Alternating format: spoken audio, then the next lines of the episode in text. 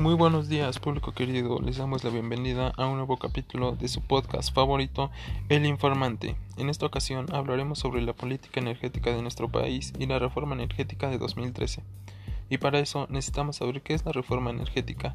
Bien, pues esta es un paso decidido rumbo a la modernización del sector energético de nuestro país, sin privatizar las empresas públicas dedicadas a la producción y al aprovechamiento de los hidrocarburos y de la electricidad. Como vemos, es un tema bastante interesante y amplio, así que no se despeguen de la transmisión porque les aseguro que obtendrán la mejor información del tema.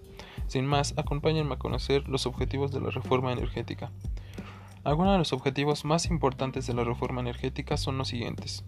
Mantener la propiedad de la nación sobre los hidrocarburos que se encuentran en el subsuelo. Modernizar y fortalecer sin privatizar a petróleos mexicanos y a la Comisión Federal de Electricidad como empresas productivas del Estado 100% públicas y 100% mexicanas. Atraer mayor inversión al sector energético mexicano para impulsar el desarrollo del país, contar con un mayor abasto de energéticos a mejores precios, entre otros. Pero, ¿qué beneficios para los mexicanos se obtienen realmente con estos objetivos? Con la reforma energética se logra bajar las tarifas eléctricas y bajar el precio del gas natural, lograr tasas de restitución de reservas probadas de petróleo y gas natural superiores a 100%, aumentar la producción de petróleo, entre otros. Por otro lado, es importante analizar los artículos constitucionales que engloban la reforma energética. Con la reforma surge un nuevo modelo de producción de petróleo y gas natural. Antes de la reforma, la Constitución obligaba a Pemex a llevar a cabo por sí solo todas las actividades de la industria petrolera, sin importar las restricciones financieras, operativas o tecnológicas a las que estuviera sujeto. Con la reforma, en el artículo 27 constitucional se reafirma la propiedad inalienable e imprescriptible de la nación, sobre los hidrocarburos en el subsuelo y la prohibición expresa de otorgar concesiones para exploración y extracción. Se establece la posibilidad de que la nación otorgue asignaciones o contratos a Pemex e incorpora también la posibilidad de otorgar contratos a empresas privadas. En el artículo 28 constitucional se establece que la exploración y extracción de petróleo y gas son actividades estratégicas Además, la reforma constitucional establece que todas las actividades de exploración y extracción de petróleo y de gas natural son de interés social y de orden público. Surge un nuevo modelo de producción de petrolíferos y petroquímicos. Con la reforma en el artículo 28 constitucional se eliminó a la petroquímica básica como una de las actividades reservadas al Estado y se abre la posibilidad de que tanto Pemex como particulares participen en actividades de refinación, procesamiento de gas natural y petroquímica. También surge un nuevo modelo de transporte, almacenamiento y distribución de hidrocarburos y sus derivados. En el artículo 28 constitucional se establece que en materia de hidrocarburos, solo las actividades de exploración y extracción de petróleo y gas son exclusivas del Estado. Esto permite la participación de particulares en el transporte, almacenamiento y distribución de petróleo, gas natural, petrolíferos y petroquímicos surge un nuevo modelo de generación, transmisión, distribución y comercialización de energía eléctrica. En el artículo 25 constitucional se establece la categoría de empresas productivas del Estado para que la CFE pueda consolidarse como una empresa con altos estándares de competitividad. En el artículo 27 constitucional se establece que la planeación y el control del sistema eléctrico nacional, así como el servicio público de transmisión y distribución de electricidad, son áreas exclusivas del Estado. En el artículo 28 constitucional se establece que la planeación y el control del sistema eléctrico nacional y el servicio público de transmisión y distribución de electricidad son áreas exclusivas del Estado. Sin duda la reforma energética trajo muchos beneficios para México.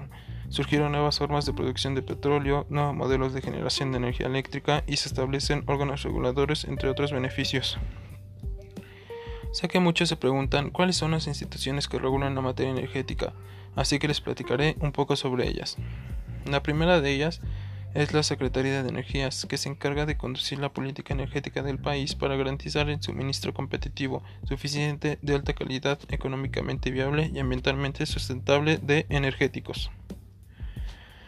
La Comisión Reguladora de Energía tiene a su cargo el ejercicio de las atribuciones y el despacho de los asuntos que le encomiendan la ley de los órganos reguladores coordinados en materia energética a fin de fomentar el desarrollo eficiente de la industria, promover la competencia en el sector, proteger los intereses de los usuarios, etc. La Comisión Nacional de Hidrocarburos se encarga de regular eficiente y confiable la exploración y extracción de hidrocarburos en México para propiciar la inversión y el crecimiento económico. el Centro Nacional de Control de Gas se busca garantizar la gestión, el transporte y almacenamiento necesarios para el abasto seguro, confiable y eficiente de gas natural en el país. Por último, la Agencia de Seguridad de Energía y Ambiente garantiza la seguridad de las personas y la integridad del medio ambiente con certidumbre jurídica, procedimental y de costos en el sector hidrocarburos.